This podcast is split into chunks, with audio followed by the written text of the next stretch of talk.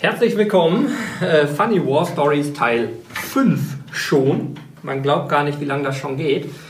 Ähm, mit Timo Staude und mir, Enno Lenze. Und wenn ihr nicht nur den äh, Podcast hört, sondern das ähm, ziemlich nutzlose Video mit den Talking Heads dazu seht, dann seht ihr zum Teil diese verkaufsaktive Warenpräsentation von dem hervorragenden Buch Fronturlaub. Wo ich übrigens auch drin vorkomme, Mhm. wollte ich mal gesagt Genau. haben. Dann, dank unserer Patreon-Supporter haben wir unseren Newsroom erweitert. Ihr wisst ja, wenn ihr die erste Folge gehört habt, wir wollten immer einen richtigen Newsroom, weil heute ja alle in einem Newsroom arbeiten und nicht mehr im Keller bei Mutti in ihrer Blockstube. Oder im Luftschutzbunker. Genau. Und äh, wir haben, wir haben, naja, so, so ein richtiges Newsroom-Equipment wollte jetzt bei den Unmengen Spenden nicht rüberkommen. Aber wir haben Friedrich den Großen, der uns die Pressefreiheit zumindest in Teilen beschert hat, mit seinem berühmten Zitat, Gazetten, wenn sie interessant sein sollen, dürfen nicht geniert, also zensiert werden. So, ansonsten haben wir uns überlegt, was wollt ihr eigentlich noch hören, sehen, gucken? Das ist ein bisschen schwierig, weil in erster Linie wollten wir einen Podcast machen, weil wir faul sind und das mit dem Film nur nebenher. Aber wenn ihr Interesse habt, ähm, werden wir, wir haben gegoogelt, was macht man so als cooler Hipster Podcaster Oder YouTuber. und YouTuber und wir machen ein Equipment Hall. Also wahrscheinlich so die Leute, die jetzt in der Materie drin sind, werden uns wahrscheinlich in den Kommentaren dann direkt sagen, dass Hall das falsche Wort ist. Aber wir finden Equipment Hall klingt ziemlich cool. Wenn ihr uns kritisiert, sperren wir euch, ganz einfach. Ja, weil wir sind ja nicht kritikfähig. Und Nein. du bist, wie hat es letztens der Ich eine gesagt, du bist arrogant geworden? Ach, ich bin ein arrogant gewordenes Arschloch, das keine Ahnung vom echten Leben hat. Und, Ja, und, Ach, wir, äh, wir könnten die besten Kommentare ja. auch mal vorlesen. Früher ja. warst du viel besser gewesen und jetzt musst du schon weinen, weil du bist so scheiße geworden. Genau. Heute ziehe ich mir mehr an als früher. Das ist äh, für viele Menschen dramatisch, dass sie den schönen Körper nicht mehr in Gänze sehen. Aber ich glaube, das ist rekordverdächtig. In den ersten zwei Minuten schon abgeschwiffen. Ja, Oder genau. Also, wir wollten eigentlich sagen, Ja. wir können euch gerne mal was, wenn ihr Interesse habt, zu dem Equipment erzählen, was wir so mit rumkarren. Warum habe ich zum Beispiel das Ding oft bei, was aussieht wie eine Bombe oder ein, ähm, ein Aufnahmegerät? Welche Kamera, warum, bla bla bla. So von der Seite, welche schusssichere Weste, warum? Wenn ihr mein Video dazu kennt, ist das langweilig. Timo? Das können wir dann ja auch so weit ausdehnen, dass wir auch mal auch die Hilfe werden geklaut, glaube ich. Ähm, Das könnte man theoretisch auch so weit ausdehnen, dass wir sogar auch mal normale Kleidungsstücke mitbringen, die wir da unten anziehen. Dann verstehen auch die Leute, die die ganze Zeit halt die Podcasts gehört haben, wo wir immer nur sagen, was wir anhaben und warum das zu Missverständnissen führt, sehen sie auch, warum das zu Missverständnissen führt. Und bei mir wäre es dann hauptsächlich, dass ich auch mal den Rucksack mitbringe, dass die auch Leute auch sehen, was wir da unten eigentlich alles rumschleppen. Jedenfalls das, was ich mittlerweile noch habe. Die meisten Sachen sind ja in Kurdistan geblieben. Habt ihr in der Schule, ich glaube so fünfte, sechste Klasse, euch mal gefragt, warum man Bildbeschreibungen im Kunstunterricht macht? Jetzt habt ihr die Antwort. Wenn wir hier den Rucksack auspacken und Timo erklären muss für den Podcast, was er da hat, dann weißt du endlich, ist es ein zylindrisches Objekt, ist es eher kubisch, ist die Oberfläche rau, dann kannst du das in schön blumiger Sprache beschreiben. Vor allem das Schlimme ist, wenn du dann anfängst und sagst, ja, ähm, hier an der Seite haben wir vier Cats dran, dann haben wir hier unten noch, noch ein bisschen Kompressgas. Wir haben hier vier Katzen an der Seite und da unten ist der Boiler. Ja, und nicht zu vergessen äh, Silox als Thermostatix. Ja. Und dann, dann geht es noch weiter. Das wird lustig. Also wenn ihr Interesse daran habt, dann sagt Bescheid. Und wenn ihr an speziellen Sachen Interesse habt, sagt was genau. Wir tun doch alles für euch. Aber, Aber- so viel zur Werbung jetzt erstmal. Ich glaube, jetzt haben wir schon fünf Minuten Werbung gemacht, bevor der Podcast überhaupt los ist. So gesehen Genau. sind wir schon genauso toll wie der 0815 YouTuber, der die ersten fünf Minuten der Werbung für seine eigenen Kanäle macht. Gut, eigentlich das Thema heute sollte sein Einladung. Ja. Da würde ich sagen, wir machen das wieder, wir versuchen es für unsere Verhältnisse strukturiert. Nach zwei. Minuten sind wir abgeschwiffen. Machen wir es anhand unserer letzten Reise. Nee, machen wir es doch, weil, nee, die vor, machen wir es von der vorletzten Reise. Das ist nämlich ein ganz gutes Beispiel. Ich weiß leider nicht, wie die Person heißt. Vielleicht weiß es Enno noch. Wenn nicht, sollte es in den Kommentaren sagen. Auf jeden Fall ist es wohl ein Restaurantbesitzer in Erbil gewesen. Ich muss, lieber guter Mann, du weißt, ich habe dir schon mal gesagt, ich muss immer meine, ich muss immer meine Nachrichten durchsuchen nach Dauer 2, weil ich leider, ich habe ein grottiges Namensgedächtnis. Das ist echt, das ist eine Riesenpest. Aber ich weiß ja, wer es ist. Also äh, uns, uns hatte der glorreiche Mensch, dessen Name mir nicht einfällt, angeschrieben und gesagt, hey, wollt ihr im geilsten Restaurant Kurdistan mal Hapa Hapa machen. Ähm, ich äh, würde euch gerne einladen, weil das ist das von, ich glaube, deinem Vater. Ich hoffe, ich sage jetzt nichts Falsches. Auf jeden Fall wurden wir ins Dawa 2 eingeladen. Grandios. Ja, ich überlege gerade, ob wir euch dann nachher ein paar Bilder noch mit Ja, irgendwo packen wir dranhängen. in die Show Notes. Weil für die Leute, die sich immer so fragen, also hier das auf dem iPad, was hier offen ist, haben wir auf der einen Seite quasi immer Gesprächsnotizen, damit wir es so halbwegs strukturiert machen. Auf der anderen Seite haben wir hier quasi das Album mit den 1200 Bildern aus Kurdistan. Und deswegen wische ich auch hier immer mal wieder hin und her, weil wir dann uns thematisch halt die Bilder raussuchen, über die wir ähm, sprechen wollen. Und hier haben wir halt gerade einen ganzen Haufen Essensbilder aus dem Dava 2. Jetzt muss sich ich das, Hunger. man muss sich das so vorstellen, das ist irgendwie vorspeisenmäßig, gab es dann drei, vier verschiedene, dann gab es die Hauptgänge, mit, Also- will ich mal durchziehen. Also Essen gehen in Kurdistan heißt, du hast einen runden Tisch von zwei Meter Durchmesser und egal ob du alleine kommst oder mit 30 Leuten, der ist erstmal voll. Und wenn du das leer gefressen hast und echt nicht mehr kannst, dann sagen die, ach, sind Sie fertig mit den Vorspeisen, wollen Sie jetzt bestellen?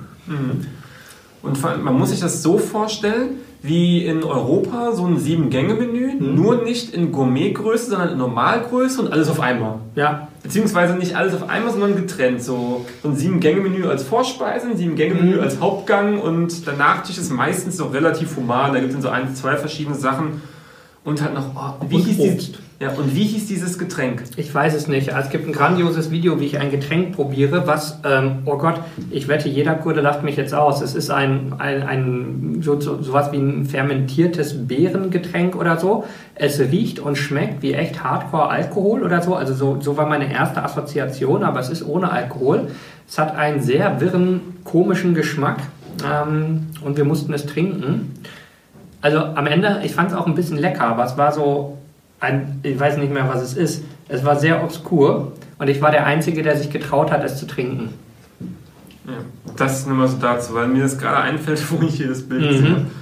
Und ähm, Einladungen wie die im Dava 2 bekommen wir eigentlich, wenn wir in Kurdistan sind, relativ häufig. Meistens ist es dann auf Facebook Zehn so, am Tag, ja. nach dem Motto, äh, komm mal nach, Kur äh, nach Kurdistan, sag ich schon, komm Ja. mal nach Duhok, äh, ich habe da irgendwas und ähm, Ich will für dich kochen. Mein Papa hat ein äh, Restaurant, ähm, wir haben ein Hotel. Ähm, also wirklich viele, also wirklich ernsthafte, gute, nette und liebe Angebote, aber zu viele Ja. leider für uns. Ich meine, man muss sich das so vorstellen, wenn wir nicht gerade bei Overbridge oder so sind, übernachten wir in Hotels. Das geht dann morgens los, dass wir teilweise im Frühstücksraum angesprochen werden. Und dann dem Motto, äh, braucht ihr jemanden für eine Führung oder für sonst irgendwas organisieren, dann muss man schon anfangen abzulehnen. Bei uns ist das so, meistens ähm, fahren wir morgens eigentlich los. Enno sitzt dann quasi am Auto und ich nebendran äh, mache so alles, was über Nacht in Social Media ein, angelaufen ist. Und dann sind auch so zwei, drei verschiedene Anfragen, meistens auch so thematisch in derselben Gegend. Und über den Tag kommen halt weitere Angebote rein. Deswegen, man muss auch verstehen, warum wir nicht dann bei allem Ja sagen, sondern halt eben bei fast selten. nix. Ja. Ja.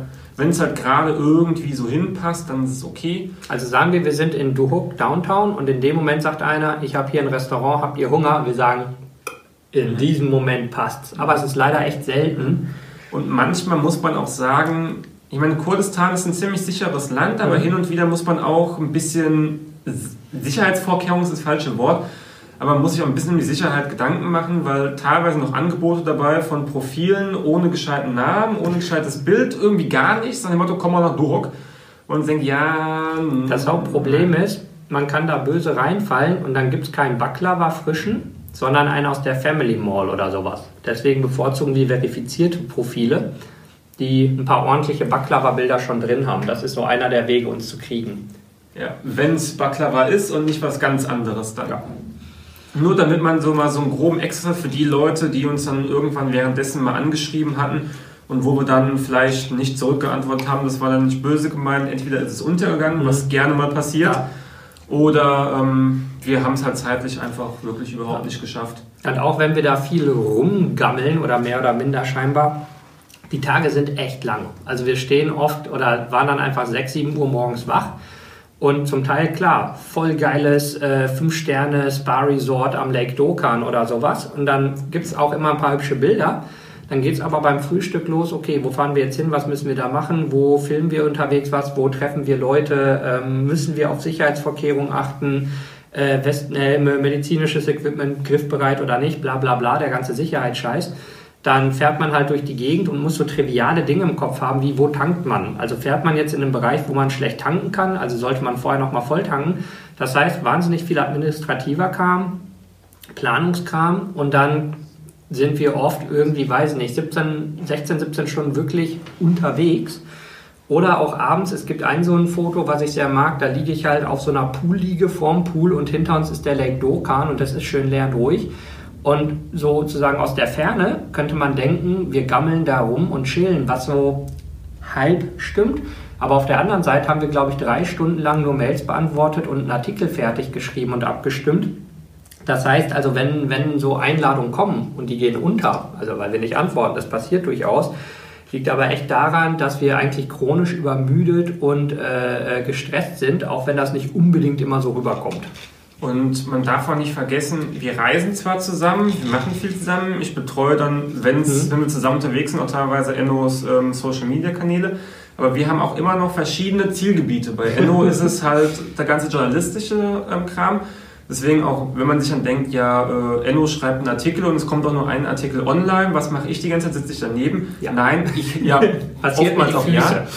äh, aber die Sache ist, dass ich auch halt andere Projekte verfolge und das, was ich halt mache, ist wirklich ziemlich Backstage, weil ich da eigentlich mhm. sehr, sehr selten irgendwas drüber poste. Bei mir ist es halt so, ich muss mich mit Leuten aus Deutschland abstimmen, die Know-how oder halt eben Material spenden wollen. Ich muss mich mit den Kurden abstimmen, dass das, was ich dabei habe, auch adäquat verteilt wird, dass es auch Sinn ergibt.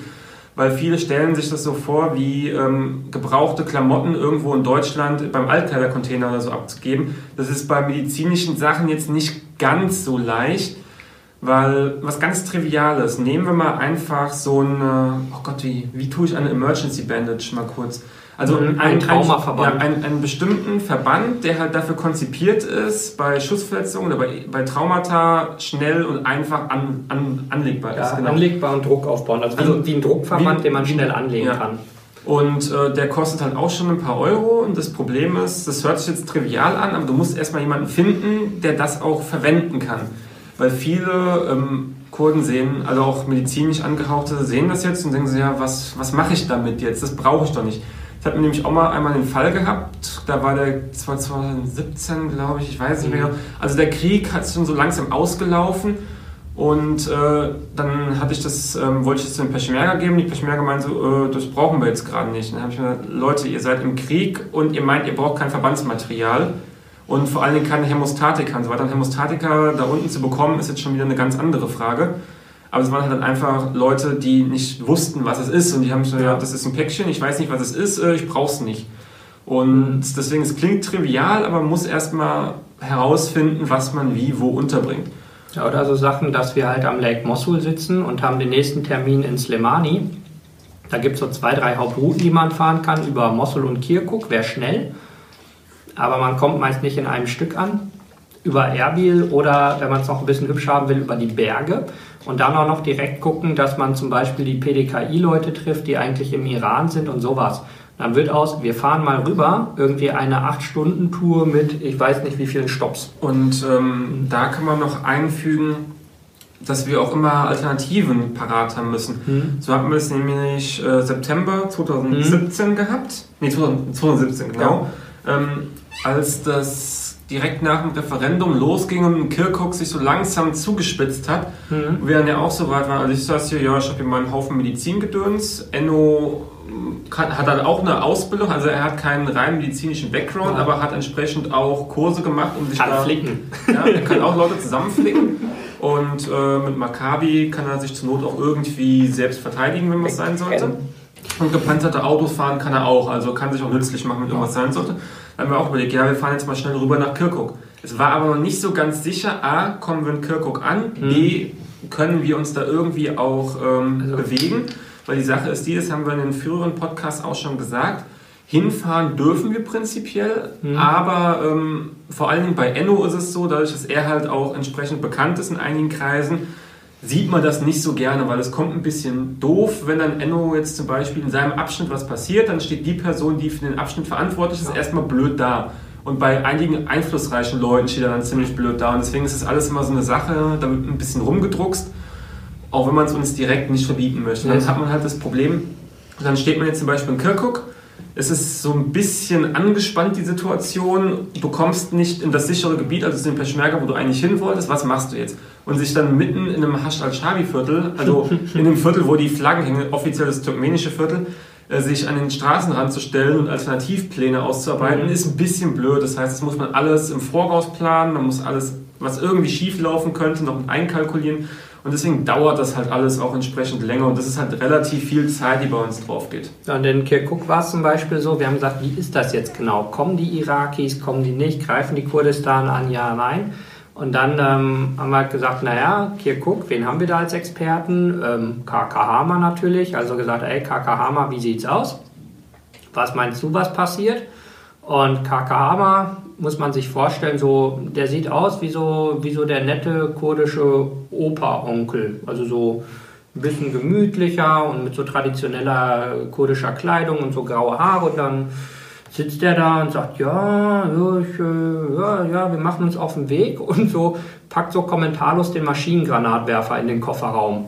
Wo man sagt, so, habe ich das gerade richtig gesehen? Hast du da gerade so, so einen Maschinengranatwerfer mit, mit Handgriff, also dass du den in der Hand hältst und feuerst, mitgenommen. Ja, ja, ja, es kann schon sein, dass da was passiert. Ja.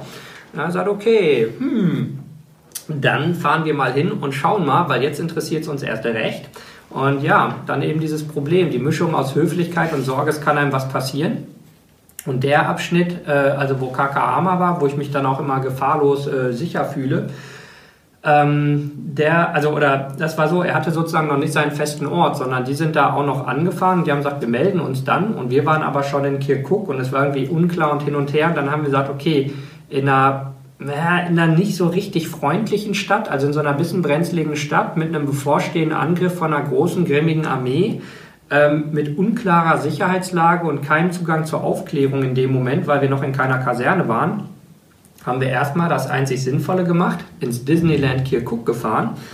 Ähm, tatsächlich ähm, ist aber nur ein Spielplatz mit einem Schild dran Disneyland. Und dann sind wir halt nach Slemani weiter, weil das sozusagen unsere Ausweichroute war, Slemani und Chaviland wie immer. Äh, und dort halt äh, uns mit Leuten treffen. Aber ja, diese ganze Planung, das äh, und halt noch der dritte Plan wäre, weil was ist, wenn die Route nach Slemani dicht ist? Und der, die vierte Sache immer, was ist, wenn es echt hochgeht, die Karre kaputt ist und man raus muss? Also im Normalfall läuft es immer besser, als man denkt, aber es ist halt Kriegsgebiet. Also man muss immer damit rechnen, wie komme ich im Zweifel raus und auch ganz, ganz, ganz simple Sachen sich überlegen welches Gepäckstück lasse ich liegen? Also, wenn ich rennen muss und ich kann das mitnehmen, was ich tragen kann, dann sollte man so gepackt haben, dass man zum Beispiel den Pass nicht im größten Koffer hat. Also so, und so Dinge hat man dann halt schon morgens beim Frühstück im Kopf, dass man abends am Ende ins Lemani mit Zuckerwatte liegt, aber man nicht wusste, was zwischendurch passiert. Langer Exkurs. Und ähm, jetzt auch auf die Sache mit mhm. geguckt zum Beispiel gemünzt ähm, wir alle wissen ja mittlerweile, dass der Luftraum danach zugemacht wurde. Und das ist was, was wir uns dann auch überlegen mussten. Weil wir mussten die Akutsituation in Kirkuk, dann die erweiterte Situation mhm. in Kurdistan mhm. und dann nochmal eine Ecke weiter ähm, den Einfluss halt eben dann auf Deutschland. Ich meine, bei Enno ist es jetzt so halb schlimm, dadurch, dass er halt eben selbstständig ist. Mhm. Zur Not läuft der Laden irgendwie ja. noch weiter, wenn er da unten festhängt. Bei mir wäre es ein bisschen blöd, wenn ich dann äh, im Krankenhaus anrufe und sage, äh, Leute, ich hänge hier im Kriegsgebiit fest, ich weiß nicht, wie viele Monate der Luftraum gesperrt ich ist. Nicht. Die Iraker haben den Luftraum gesperrt, ich kann nichts dafür, ich, ich bringe eine Entschuldigung.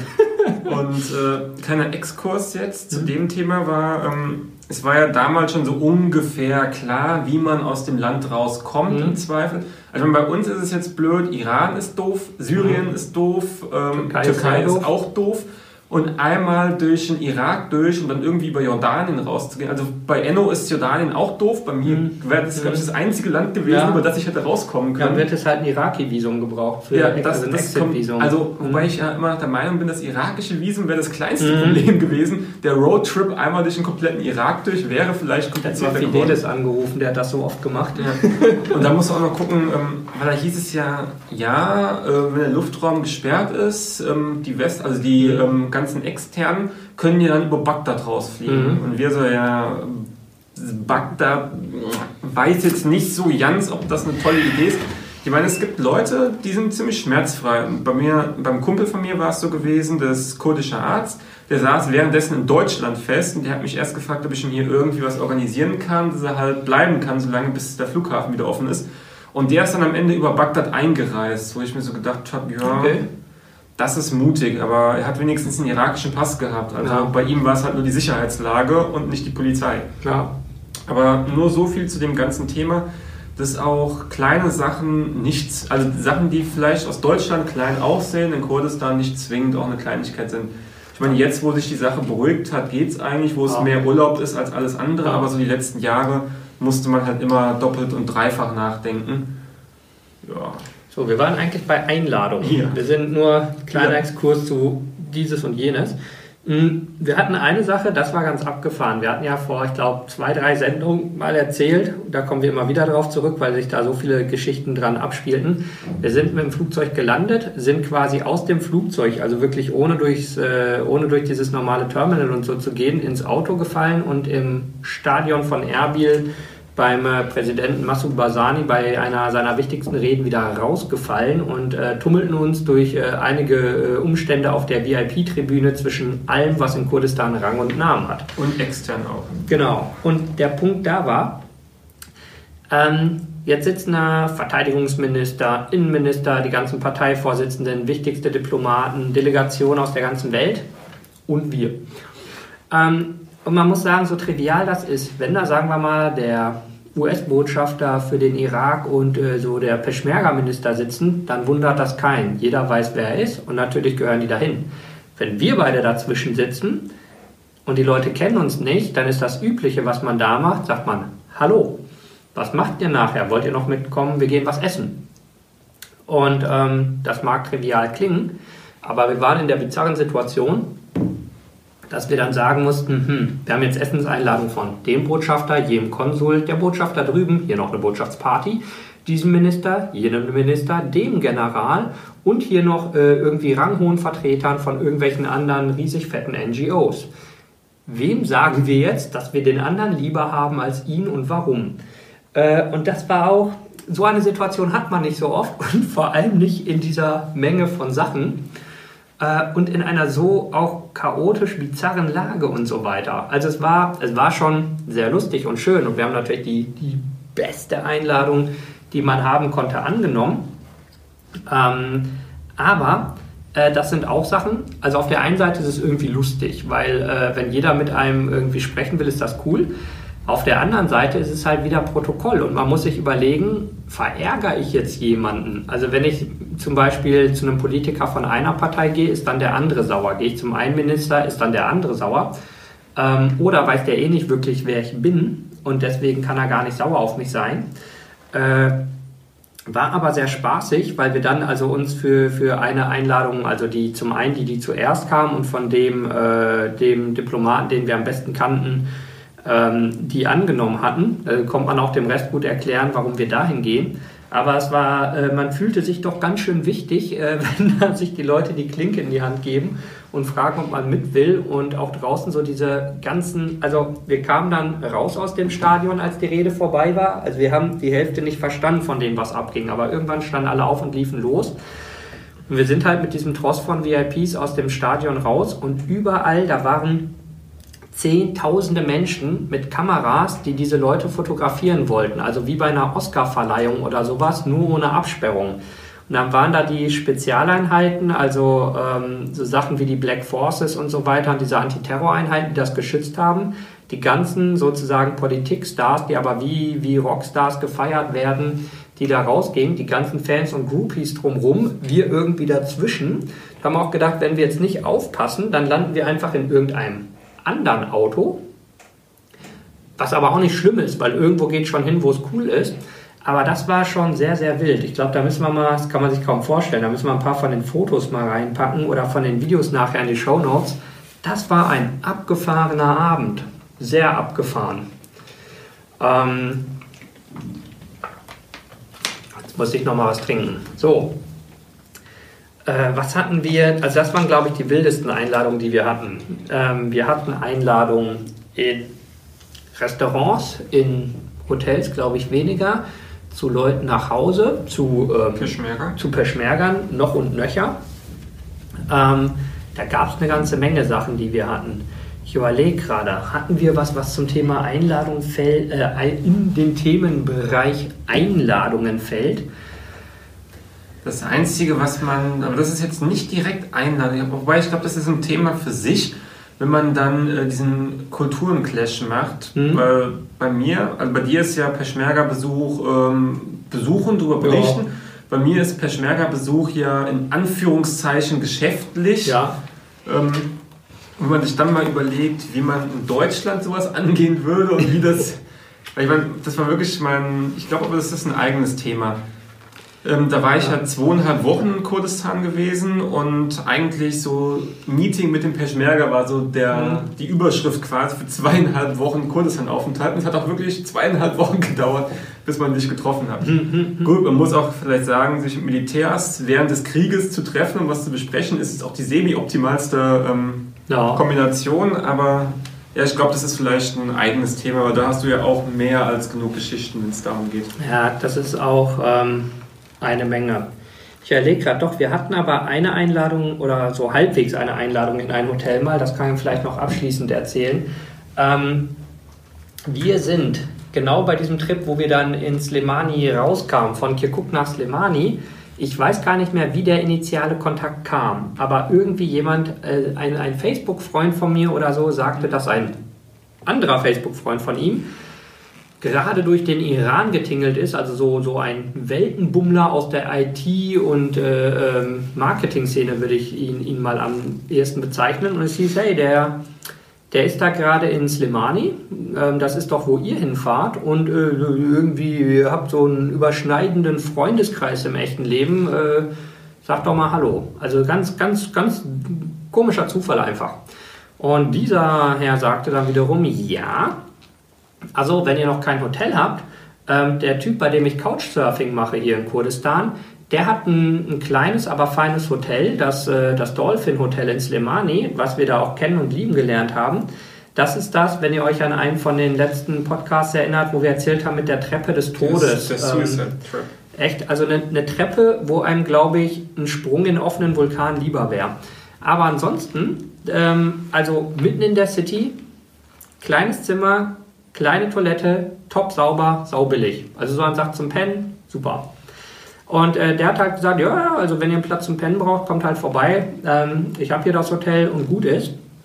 Und nicht nur, dass er dann äh, irgendwie da einen Platz im Hotel hatte, sondern hat uns auch noch für mehrere Stunden den Tourguide gemacht und ähm, durch ein paar Ecken von Slemani geführt, die wir halt so nicht kannten.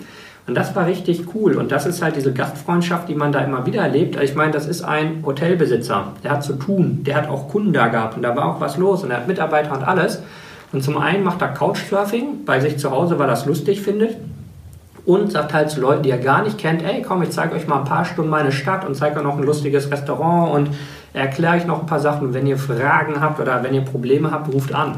Und das ist schon, ähm, also so, ich denke immer in Deutschland, wenn mich jemand zum Essen einlädt, den ich nicht privat kenne, dann ist meine erste Überlegung, was will der von mir? Ähm, weil ir- irgendwas wird er wollen. Und in Kurdistan ist es meist, nö, die wollen nichts, außer eine schöne Zeit miteinander verbringen und einfach mal Hallo sagen.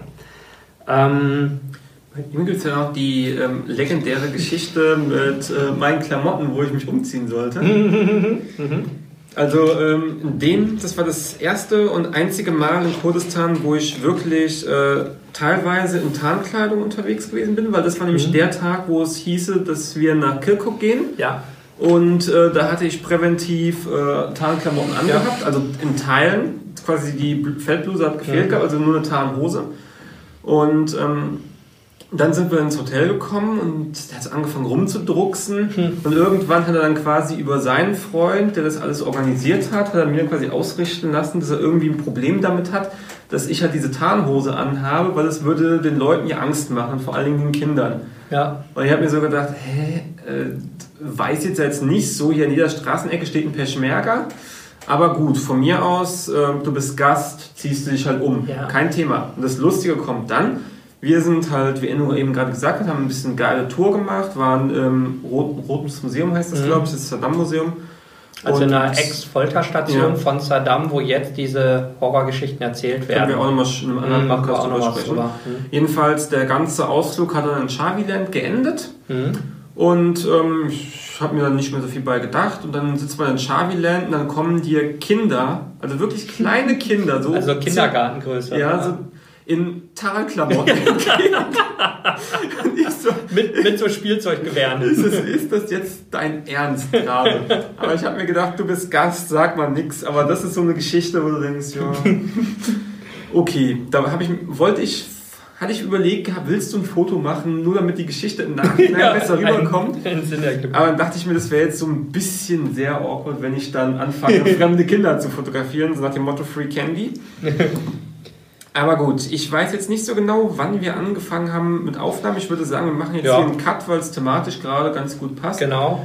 Ich denke, so grob haben wir erzählt, wie es bei uns mit Einladungen ausläuft. Wie gesagt, wir Ja. haben eigentlich so die üblichen Verdächtigen, die sich immer Ja. melden, wenn wir in der Ecke sind. Und Ja. hier und da. Und auch da muss man klar sagen, auch wenn wir echt zum Teil nicht antworten oder nicht kommen können oder so, wir freuen uns aber trotzdem jedes Mal, dass es so viele Leute sind. Also man, man ist da echt gerührt. Gut, vielen Dank für diese Runde. Wir überlegen uns, wann wir das nächste Mal Zeit füreinander haben und was wir noch für Themen haben. Ich glaube, Museen, Ausstellungen und sowas, da können wir auch ganze, Ja. ganze Abende von Ich erzählen. finde, da bin ich im Laufe des Podcasts auf die Idee gekommen, Einstieg in die Szene. Ach scheiße, was machen wir eigentlich da? Ja, nicht nur, was wir da machen, sondern wie wir überhaupt dahin gekommen sind. Ja, Ich meine, meine, meine Geschichte ist ja ein bisschen strange, weil dann treffen sich unsere. Greift mal nicht vor, ja, das machen wir nächste Mal. Seid gespannt, Ja. wie Timo und Enno nach Kurdistan kamen. Bis dann. Au revoir.